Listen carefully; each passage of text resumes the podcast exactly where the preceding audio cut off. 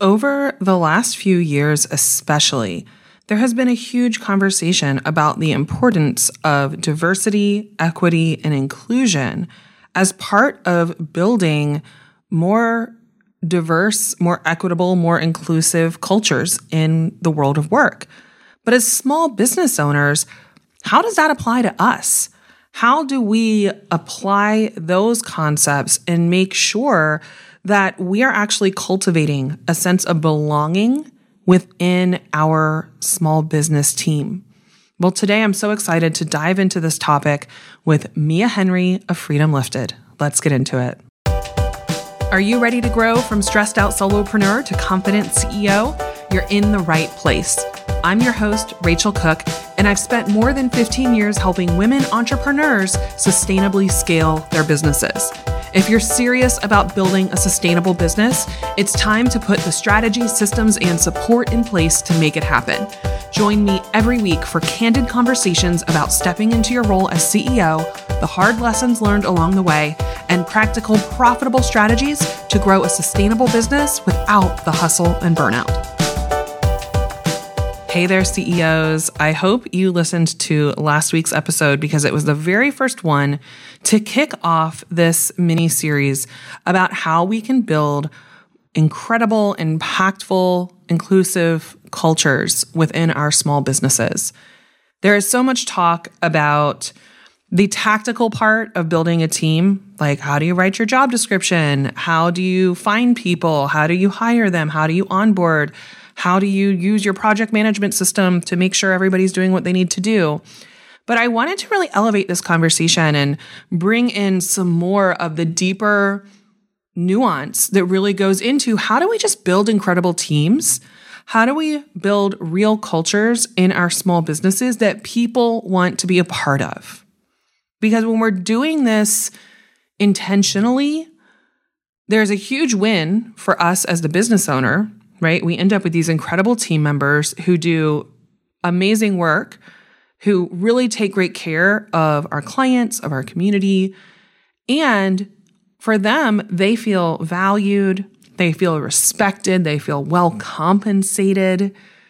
They truly feel like this is a place that they want to be. And that's what culture is, right? It's how do we make sure we are building a place, a place where people come together and do the work that we do and everyone wants to be a part of it. They want to stick around. They want to stay with us for a long time. That's something that's happened both organically and intentionally behind the scenes here at my business. Most of the people on my team have worked with me for years and years and years. In fact, I would say Amber's worked with me the longest since 2011. And Mary, who just joined us, just had her first year anniversary at the time that I'm recording this. So a lot of the people on my team have stayed for years, and people are always surprised by that. They're always surprised how I keep people so long and how everybody seems to want to continue to grow with the CEO collective. And this is part of it. This conversation is a part of, yes, some of the organic, but also a lot of the intentional pieces, a lot of the intentionality behind creating a culture that people want to be a part of. Today, I am continuing the conversation with Mia Henry. She is the founder and CEO of Freedom Lifted, which supports justice centered leadership development through online learning, training, and coaching. Through her unique approach, Mia has created educational spaces and practical tools to foster just ethical leadership for hundreds of private, public, and nonprofit organizations. In addition to pioneering innovative work through Freedom Lifted, Mia has deep experience in organizations committed to promoting justice and equity, previously serving as the executive director of the Arcus Center for Social Justice Leadership at Kalamazoo College and founding director of the Chicago Freedom School. Mia's also been a member of the CEO Collective. She just completed her first full year with us. And each time a new person joins the CEO Collective, one of the first things I love to do is do a deep dive into their work to really pay attention to all the content that they're putting out there, all the conversations they're having.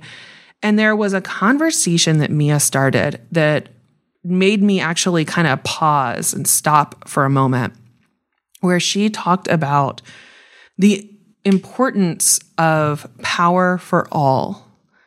And the conversation that we're about to have today really is about this shift, this paradigm shift, huge paradigm shift happening right now, where instead of leadership being about top down, you know, where you as the CEO are like the top of this pyramid and just dictating to everybody below every single thing.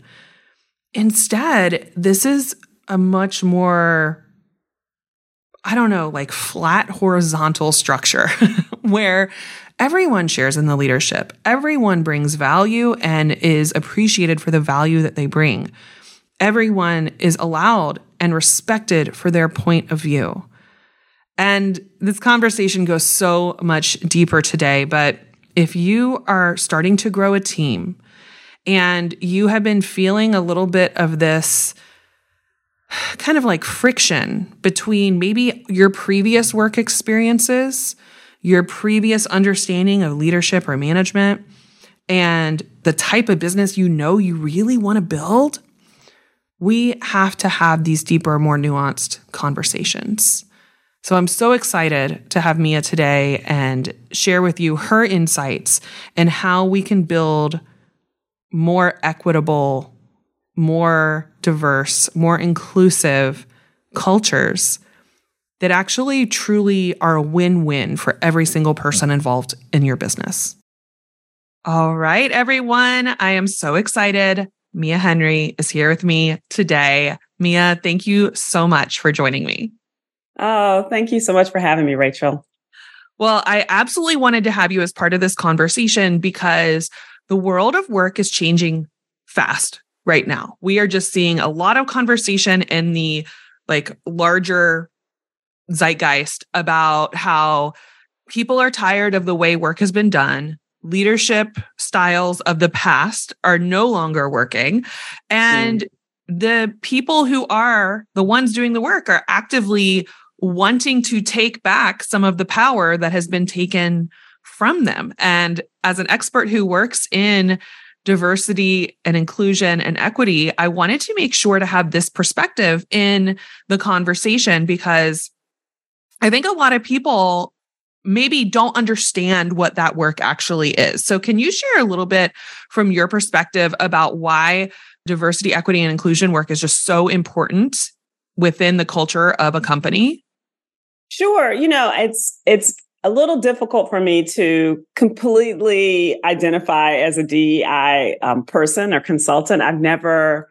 I consider myself as part, I think, of that field, but I'm, I'm I'm kind of that outlier. I'm the one who's kind of constantly giving loving criticism mm-hmm. to it, and I never felt like I was doing the work in this way that's defined often by corporations, mm-hmm. right? Mm-hmm. So I come at it from this space of really wanting people to anchor their their organizations in justice work. And even organizations that are doing social justice work or they're doing um, social movement campaigns, right? They have often a great analysis of power in externally and how they want to build power and change the world, but they still struggle with how they understand and relate to one another within their organizations. Yeah. So I came really into the work doing a lot of talks with organizations that already had maybe, you know, they were fully staffed with people of color or people from other marginalized identities um, they really understood anti-racism and they understand, you know, ableism and all of the all of what needs to change in the world to achieve equity. And they were still having problems with how they related to one another within. So for me, I found that sharing a framework around the connection between our identities and um, how we relate to power, identity and power, right? Mm-hmm. And then talking about oppression, um, how it can show up in a world, but how it also shows up in our relationships and even how we can internalize it. Right. Um, and then talking about what I call what liberation work is, right? Which is with the power analysis is bringing more power to more people. Right? Mm-hmm. Um, regardless of how they identify, that framework of connecting identity, power, oppression, and liberation is how I began uh, doing training work. And it was very much influenced by the tours that I took previously. So my company is called Freedom Lifted, and we started it doing civil rights tours to Alabama, where I'm from, and to Mississippi and Memphis. And I really wanted to have stories from history, stories mm-hmm. from that history, be able to inform how we build power today. And I was very fascinated by the conflict that would happen in the civil rights movement and in other social movements, right? The the struggles that people had within, right? Um, we know that there was homophobia and misogyny you know, certainly present in the modern civil rights movement. We know that there's racist threads in the women's movement, right? And racist threads in even the gay rights movement. So what, what is it? What was happening, you know, where people are actually actively building power to bring more justice in the world, but yet they were still struggling with power struggles within their movements. And so that's really what I, um, how I approach the work is we use a historical lens and we use a power analysis to think about what does it look like to build more just organizations, not just what organizations are doing again in the world, but how they operate um, yeah. and how they they relate. The people who lead them relate to one another. And this is such an interesting conversation. And as a fellow history nerd, I love that you take this historical lens because historically, power has always been very concentrated at the top. And it's like people are afraid to share it.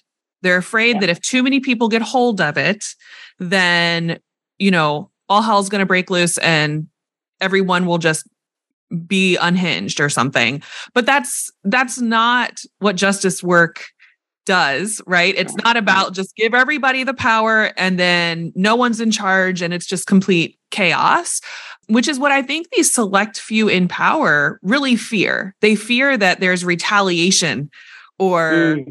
something if if more people have access to power. So when you're talking about bringing this into organizations where there's more shared power, what does that look like within an organization and within, you know, the dynamics of teams working together or management working with people instead of you know, controlling everything that they do. Yeah, absolutely.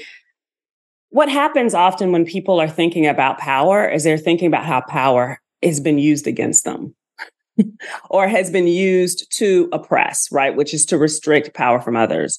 So I like to back up a little bit before we even start talking about shared power to define what social power is.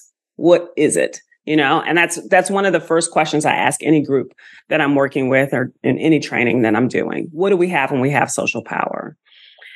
So often the responses and i usually give the one one example i'll say resources right? And i put a dollar sign where the s is because money obviously yep. is a resource. And in any society where you need money in order to survive money is a resource um, money is power.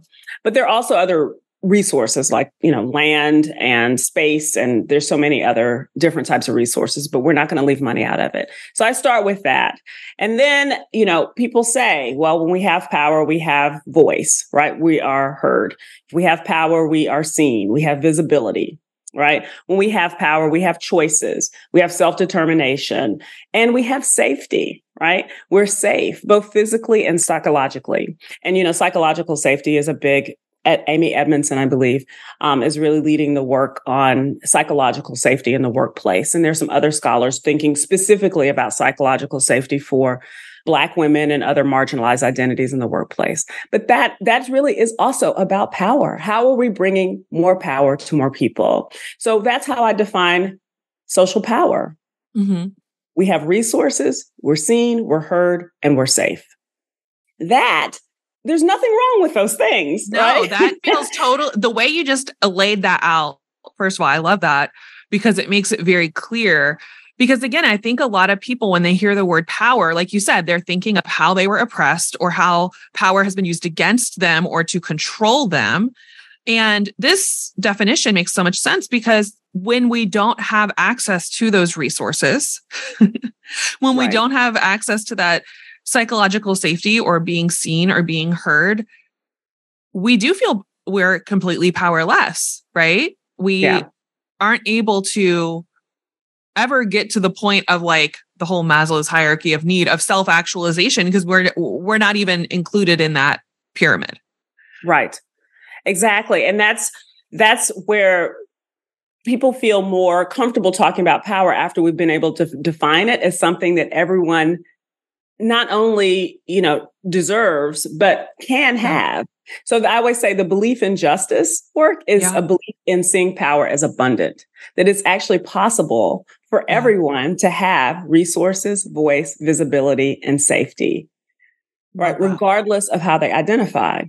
And that's how I define equity as well. I define equity as we are detaching identity mm-hmm. from power. So racial equity means that race is no longer an indicator of power for me. Gender equity means gender is no longer an indicator of power. It is no longer how we identify, it no longer mm-hmm. um, is the reason why we might have resources, voice, visibility, and safety, right? Or not, right? So if we back up and just define power as that, then think about how do we bring power to our processes of hiring? How do we bring power to our processes of how do we share power in our processes of performance assessment or even how we conduct meetings, right? Mm. How do we mm. make sure everyone is seen, everyone is heard, everyone has the resources that they need in order to do their job well, right? Yes. So that doesn't mean that everyone has all the same resources, um, but how do they have what they need in order to do their job well? And of course, does everyone feel safe, right? Mm-hmm. Physically, of course, that's a non negotiable but also psychologically, right? How do people yeah. feel like they can be vulnerable, they can contribute without being, you know, shot down, that they um, yeah. are absolutely protected by the people that they work with, right? And how they show up at work, right? And they're not going to be attacked, right? Yeah. Um, for speaking a certain way or walking a certain way or undervalued or devalued based on identity or identity markers.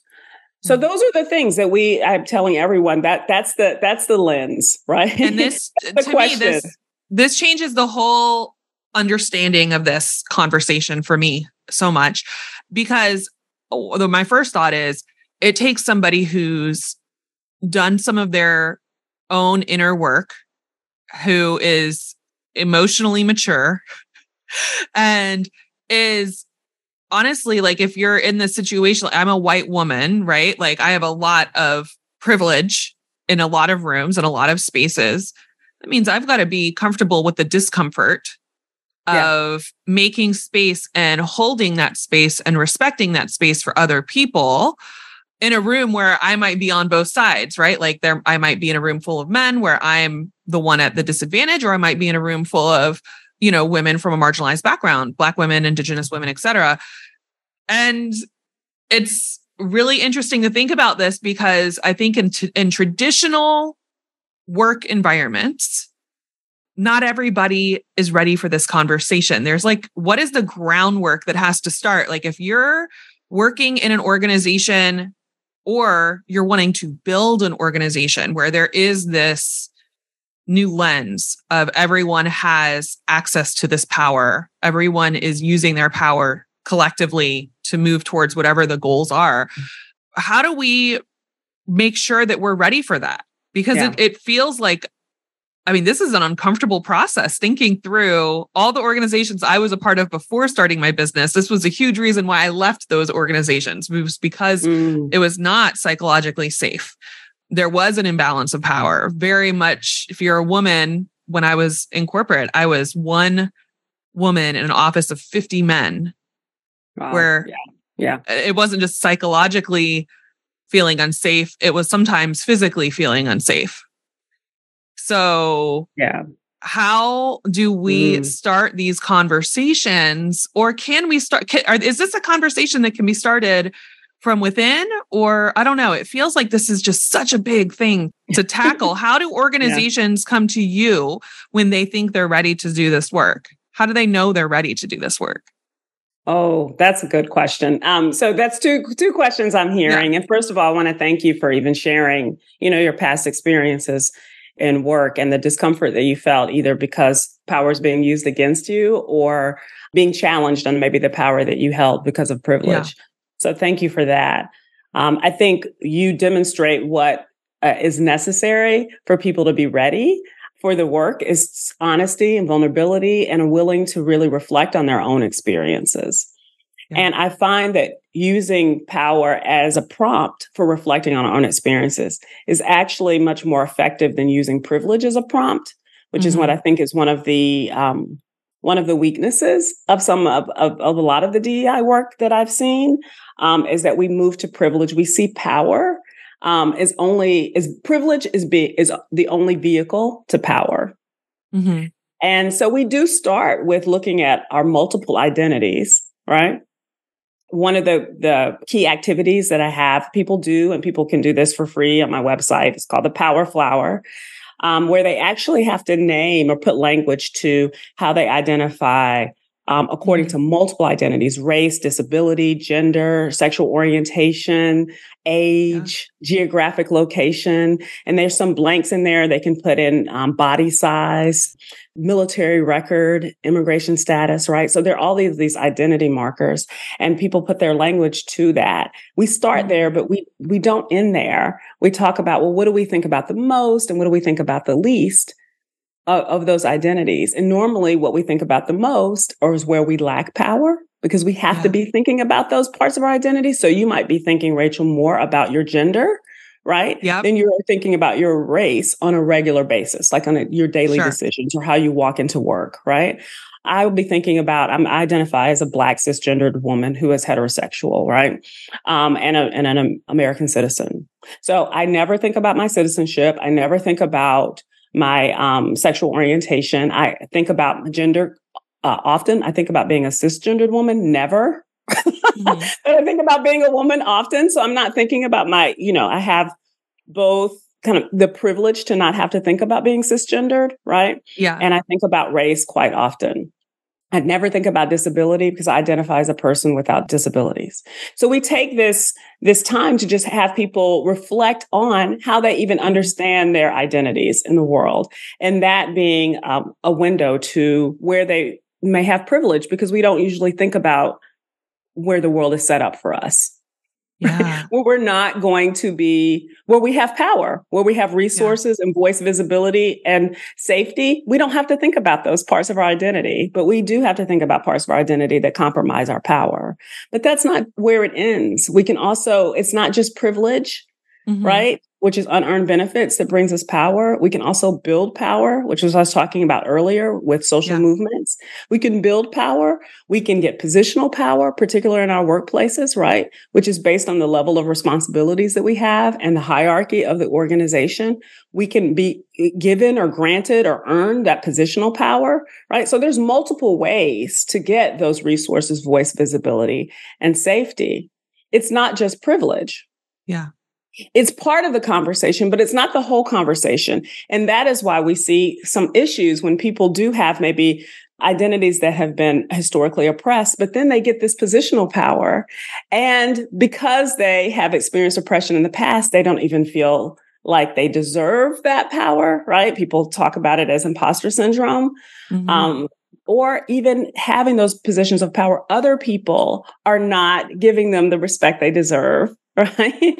because of the intersection between the privilege or, the lack of privilege and the positions they held. So it can, it's complicated and nuanced, but there is a, it's important for people to understand the difference between what power is and how we can acquire it. And privilege is not the only way, regardless of how we acquire it, though. And I see you do this in your work all the time, Rachel, right? Just even by noting and identifying where you have privilege, mm-hmm. right? And what your responsibility is to reach out and to bring more power to people who don't have those privileged identities, right? That's using our power, what I call using our power for liberation work, using our f- power to work for justice. Regardless of how we, we gain power. Yeah. We have a choice on how we use it. So mm-hmm. having privilege is not bad. What are you going to do with it? Yeah. You have you it know, because you have, have it. You right? have it. So, yeah. you know, get over it and you figure out how you're going to use it, right? Like, yeah. how are you using? Are you going to use it to hoard power, right? Yeah. Which is where we see unjust practices in both our organizations and our government and policies, or we're going to use it to share power, right? And think about how we're bringing, again, more power to more people, and particularly addressing historical harms, right? So I hope that makes sense. I, I love this. I think it makes so much sense to me. And it makes sense. I think of, I'm thinking, you know, as an entrepreneur, as a small business owner, there's yeah. kind of two major stakeholders in my world, right? On one side, I have all of my clients, and that's probably the more visible side. Like people see the work that you do, they see all your marketing, they see all your messaging, they might talk to your clients. So they're a group that, you know, when I'm thinking through this framework you just gave us about how are we helping them resource? How are we are they seen? Are they heard? Are they psychologically safe? Like that's a very clear framework that i can work with on the client side to ask myself and have my team yeah. ask are we providing these things so they feel you know like they are able to be seen heard taken care of while they are within our care? While they're a client that they are within my care they're in my little my little bubble here. Yeah um, yeah and then on the other side, there's the team. And this is a side that I think for a lot of entrepreneurs, mm-hmm. unfortunately, there's a lot of bad habits I see coming from previous experiences traveling into new businesses. And so I'm extremely sensitive to this too, to making sure everyone on my team feels like they have power, they are seen, they are heard, they can come to me, we can have conversations, even if they are uncomfortable, even if you know, it's making me have to really dig deep and understand where somebody might be coming from. But those are the two like stakeholders that I think small businesses really need to consider because when it comes to conversations like this, uh, unfortunately, I get a this is a Rach rant slightly. I get really annoyed at the businesses that are using these conversations as almost like a marketing tactic. Like, mm-hmm. look at us, we're doing all this great work, and on the, you know, on the Instagram, it looks great. But then you go inside and you talk to their clients or you talk to their team, and they're like, no, I was not seen or heard or felt like I could even share honestly and openly and vulnerably. Like that was not okay. That was shut down. And I think that's something really important because in large organ, I knew I wasn't the person to change a large organization that was very sexist and misogynistic. I wasn't the person to change that. it wasn't safe for me to be that person. But I think within these small businesses, and that's who's listening, is small business owners, entrepreneurs, this framework you just gave us, I think, is just so powerful to think through. How are we creating these spaces for our team and for our clients and our community?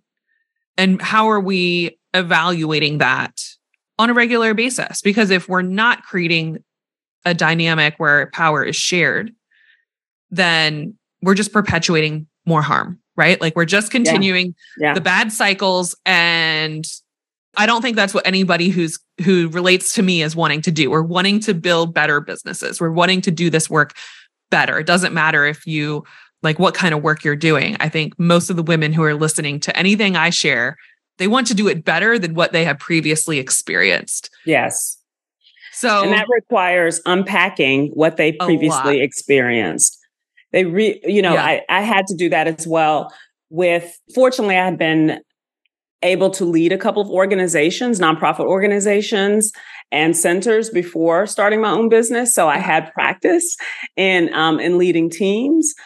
I know that a lot of my peers in the small business world are have not led a team before yeah. and they're in the position of having to build a team and it really does take a moment to pause and think about what were the best environments that they worked in and mm-hmm. what were the mm-hmm. elements of that and what does great leadership look like to them you know mm-hmm. um, shared power and what i call just and ethical leadership right look like to them and what is really you know what has been spaces they've been in that have been super toxic and and where they didn't feel seen heard resourced or safe and what was happening there and making sure that they do not repeat the patterns of the toxicity but they are intentionally building teams uh, of people who are, I'm very fortunate to have teams of people who are smarter than me in, in all yeah. the ways that I am not smart, which is important, and humble and ready to be honest with one another through feedback and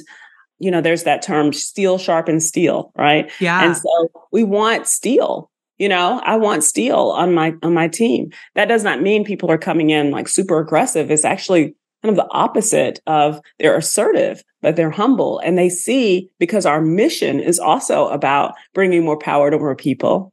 Yep. We understand that we're trying to prefigure that in our organization and our business you know? So we have to practice what we are teaching other people to be courageous in in adopting. We have to make sure that we are we everyone you know everyone on my team just actually took my training yeah. again and went through it and told me you know what's working and and what's still super relevant and how we can build and grow on pieces of it and what parts might we need to dust up or eliminate yeah. or you know? And so that to me is so important because again they went through the process that the client goes through in doing our training and they said, okay, well, what is it that we need to do within in order to make this better? Both, you know, this is how we felt taking the training. Yeah. These are the things we discovered about ourselves. Yeah. Um, and then, so what does it look like for us to make our client experience even better? I think that they're so, they're yeah. so connected. They're I came so to. And, and you can edit this, but I came to you and the CEO collective um, after doing a little observation and, and testing because I had been part of a mastermind in the past, mm-hmm. Rachel, that was not as solid on the inside. And I unfortunately didn't know that until after I'd already signed up. And then I started asking more questions and finding out sure. about another person. I wrote, I read their book and I was going to join their thing. And then someone was like, people, they can't keep anyone working there because the leader's like a tyrant. And I was like, oh no you know? Yeah. So that's, it really does matter. It will get out there. Absolutely. if, if we, if we are not really living our values within our organization. And I know you've had some great conversations with your coaches and others about the yeah. value based piece. I loved what Erica Courdae has said about value based business. So, you know, that's so important. It's not just having the values though. It's living it's the values. Living them.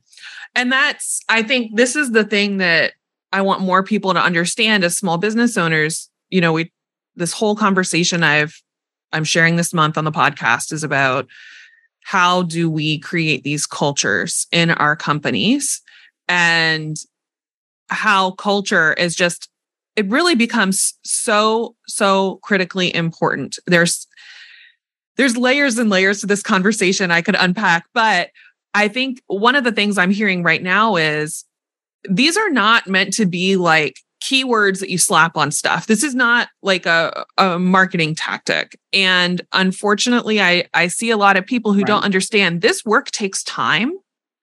It takes so much vulnerability. And I think it also takes getting the right people in the organization who it's not just that they they believe what you believe right? That you share values that they're all about your vision. It truly is that they are invested in creating this thing bigger than just themselves or yourself. It's it really is a collective thing. This is why we use the word collective in the name yes, the ceo yes. collective because it truly is about bringing people together whether those are the people on my team or the people that we're working with and it just takes a lot of effort. And I think it reminds me of, you know, I've shared, I've gone through a lot of uh, trauma work and breaking generational trauma and cycles of generational trauma. It's very similar if you think mm. about it mm. like that. Yes. Like we are breaking cycles of power over types of leadership that have been modeled for us for the, the majority of the patriarchy and everything else. And we have to be willing to sit in that discomfort in order to break that cycle and start something new. And it does mean that we might backslide sometimes and find ourselves like saying something and then really being like, oh no, I should not have phrased it that way. Let me come back and actually apologize to this person and make it right and say, hey, what I just did there was not okay. I apologize. I'm sorry. I want to get back on the same page and let's move forward. This is work. This is hard. Like, this is deep emotional work to lead in this new way because we don't have very many great models. Right. Most of us were not brought up in leadership roles that showed us how to do it. Right, right. It's very similar. I feel like the workplace eh, workplace generational uh, workplace uh, trauma. trauma. It's re- it's very real, and that that same work that we have to do to look back at our yeah. past and the very um kind of painful work that can be in our personal lives. It's the same work that we need to do yeah. when we're looking back at our past work lives. So absolutely. And it's so interesting you bring up apologies because that's one of the pieces of homework for all of my clients. Yeah. Um, so I work with organizations, right? Staff, full staffs do my training. Yeah. And I ask everyone after our second training before our last one, after we've talked about oppression, right? And how power has been used um, against people and maybe even against us. Where have we maybe used our power, right? to yeah. limit resources, to limit voice, to limit visibility. I've had to apologize to my children has been my homework, right? Because I knew that I took power away from them in the way that I communicated with them, you know, or I took the power of, of making yeah. Uh, decisions that they could make themselves. I took that power away from them. So I had to go back and make an apology. And, you know, going back to generational trauma, people, my parents didn't apologize. I know. I'm like, oh, I'm still waiting, still waiting. Apologize for kids. so I was like, this is revolutionary, you know. So, but this is this is part of the work. That's why the the homework is like whether it be small or big. Yeah. If you need to make an apology before we come back together, I want you to to attempt to make that apology. And it may not be accepted. Right? And, and, you have no control over that, right? You all have no you control over control that. yourself. That's all um, you can do. And it's, but it is, it is the first step to repairing harm. And yeah. so apologies are so critical to social justice work. Absolutely. And it has to happen over and over and over again. You know? Yeah. Um, and it yeah. doesn't make you a weak leader to apologize, which I think old dynamics of leadership were very much if I am not as aggressive as possible and as strong as possible and have no chinks in my armor, then I'm not a strong leader. And I'm like, no, strong leaders are willing to sit in vulnerability and discomfort and be willing to be humble. Yeah. And treat everyone with the same level of respect. It's not hierarchical anymore. And so I'm really loving this framework you've shared with us. I think this is so incredibly powerful, Mia. And I really encourage everyone go check out the Power Flower because yeah. this is such a cool tool that you've created and it gives us so many different layers of context and nuance for this conversation for how are we really becoming better in our our own leadership as we're growing our business because all of everyone listening to this podcast wants to grow their business, wants to work with more clients, wants to have a bigger team to support them in that work. And a huge part of your learning is the leadership component. And I think this is the growth edge for a lot of us because the examples are a little harder to find. So, I, as we wrap up, Mia, I would love to know thinking of examples of leaders who are, you know, leading from this new paradigm of mm. power mm. with, of shared power. Who do you look up to and learn from when you are, you know, looking at leaders to model and to, you know, be your your go-to voice when you're thinking of new ways of leadership? I want to make sure I can say people that people would be okay with me naming them. I'm sure they would. Uh, you know, there's someone that I, we just interviewed on um, a podcast that we're launching on Shared Power. Um, a mentor of mine, Deborah Harrington, and I loved. She led a foundation um, in Chicago for the longest time, and was mm-hmm. one of the first in the country to really think about what um, how philanthropy can advance racial justice. And I watched the way that she um, gave feedback with compassion, right? Was able to show how we could write our grants better and show how we could um, budget better because she was on our team, like she was in our corner. right? Yeah. So I love that she taught me how how we can um, cheerlead with love, but with also honesty. And I also learned from people that I used to work with um, when I d- did youth organizing of just how to bring power to everyone in the room. So just mm-hmm. even facilitating, sharing the facilitation of meetings, right? Rotating the facilitation yeah. of meetings or holding circles anytime that there was conflict. I always say there's like three three main things we need to get clear in our organizations when we're sharing power is how we communicate, how mm-hmm. we make decisions, and how we navigate conflict. And I was like, if we can figure out mm-hmm. ways that everyone in the room can be responsible for that. And I learned a lot of that working at the Chicago Freedom School and learning it from young people. Um, that we were we were set up to support their leadership but they pushed back on us quite a bit because they said, you, you care about our leadership, but you're not letting us lead. Right. Mm-hmm. How, how can we be part of the board? How can we plan a program? How can we do these things? So that to me was, um, again, the, that, that loving pushback from people that we trust. Right. Yeah building the trust, then we can constantly be challenging each other to do better, right? sharpening each steel, you know? So, um, so yeah, I want to give it up to the young people from the Chicago Freedom School and my uh, mentor, Deborah Harrington. Yeah. I love that. I think, I don't know if I'm sure you see this. You also have kids about my kids' age, but I am very hopeful about the future with how smart these kids are. I could never imagine t- being the age like my children are now and standing up for stuff. Like that was not a thing for me. And now I'm watching these kids and they're fighting for what they believe in and they are very outspoken and they are very on top of current issues and they care so much. I think that's one of the things that makes me hopeful as, you know, we're building businesses. I'm hoping these are the new businesses that these younger generations step into and they feel that sense of, you know, I'm here and I make a difference, even if yeah. I'm just getting started. Yeah.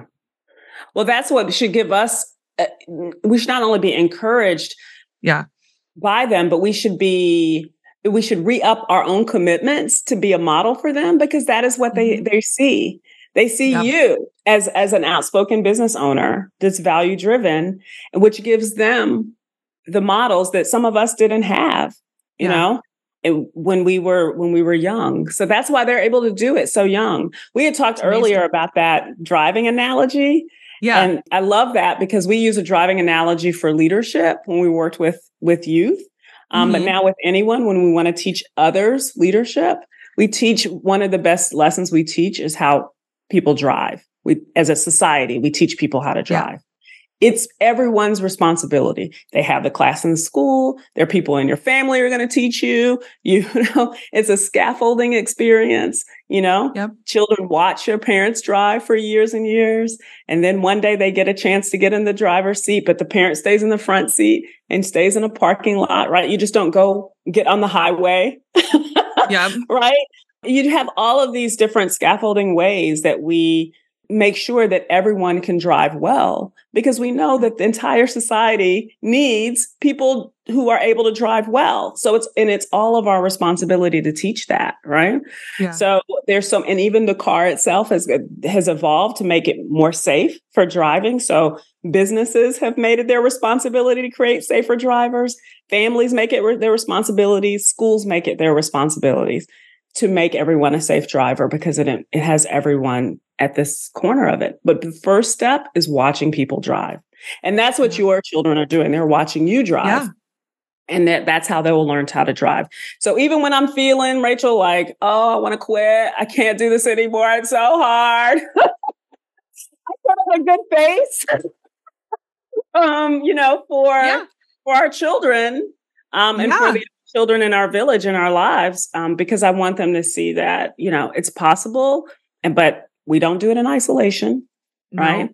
And this and- is another thing that we need to make more visible because when this work is more visible, when we're more openly sharing and talking about it and having having the conversations out loud, you know, in public. These these yeah. are the conversations that I think start to drive and shift the larger culture of leadership, not just the internal culture in our companies and our businesses. But when we start having these conversations out loud, when we say these things in front of people, this is why I love having, I'm so excited you have a podcast coming because this is why I love having a podcast or sharing content is now we can have these conversations out loud and really let people see what it, what it could possibly look like.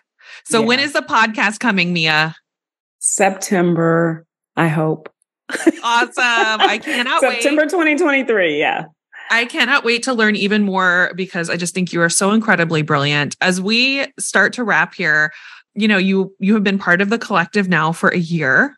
I would like to ask you quickly what has been your experience now that you are coming up on your 1 year anniversary in the collective? What has happened for Freedom Lifted and what has happened for your business since you started working with us? Oh, well, since I started working with you, I mean, my, you know, this is not the only indicator, but it's a nice one. My revenue has increased a great deal. I would say it's, it really Love actually it. almost doubled, um, since I started. And I, I learned how to plan better. I love our CEO dates. I love the methodology you teach around, you know, the value of the tasks that we have um, and where I should be spending my time. I always say that's one of the biggest lessons I've learned from the CEO collective is how I spend my time is directly related to the impact and the success of the business. And so I, I take the time I spend so seriously. now, not that I didn't before, but before I was just trying to do everything. Um, yeah. I just I had my fingers in too many pots, and I was not trusting people to help me um, as much as I did now. And yeah, I think that also being in the collective and being able to be in community with other really serious and focused and humble women business leaders and to be able to come in the mastermind and just be completely honest about how I'm feeling and where I'm mm-hmm. at. I um, just felt very held and welcomed and I'm not alone. So going back to, you know, there's no, yeah, there's no feeling powerful in isolation. You know, even yeah. those who we think have all the power when they're lonely, they do not feel powerful. I promise you that. So that's what the, the collective, you know, just by the community is, uh, gives us that ability to be seen and heard and valued and safe. Yeah. And so I'm so, I'm so grateful for for the community you create, the methodology that you have, and the the feeling that I've had that I've been able to just like link arms, you know, with other yeah. people, other women who are trying to do cutting edge work. Yeah. And battle our own, you know, demons in the as we're building it, you know, trying to do this important work, but not but and grappling with the fears that are kind of part of the human condition, right? Yeah. I so. love that you shared that. Thank you so much, Mia, because that is our intention is to create a space where you're seen, heard, and held, right? And you feel like you are in a room with other, like you said, steel sharpens steel. And there are times yeah. where you want to be open and vulnerable to your team or to your community or your clients. But also there's space, there's times where leaders need to get in a room with other leaders who actually understand what you're going through yeah. and what you're yeah. feeling. And because they've all been there too.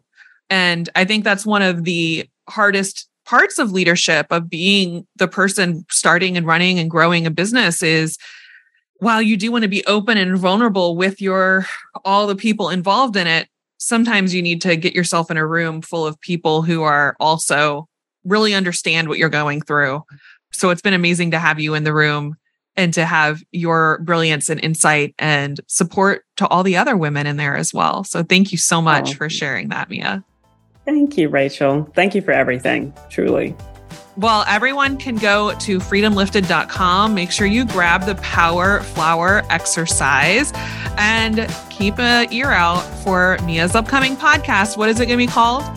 It's the Shared Power Podcast. Shared Power Podcast. Okay, should be very simple to remember. And we will make sure to link all of those things up in the show notes for you.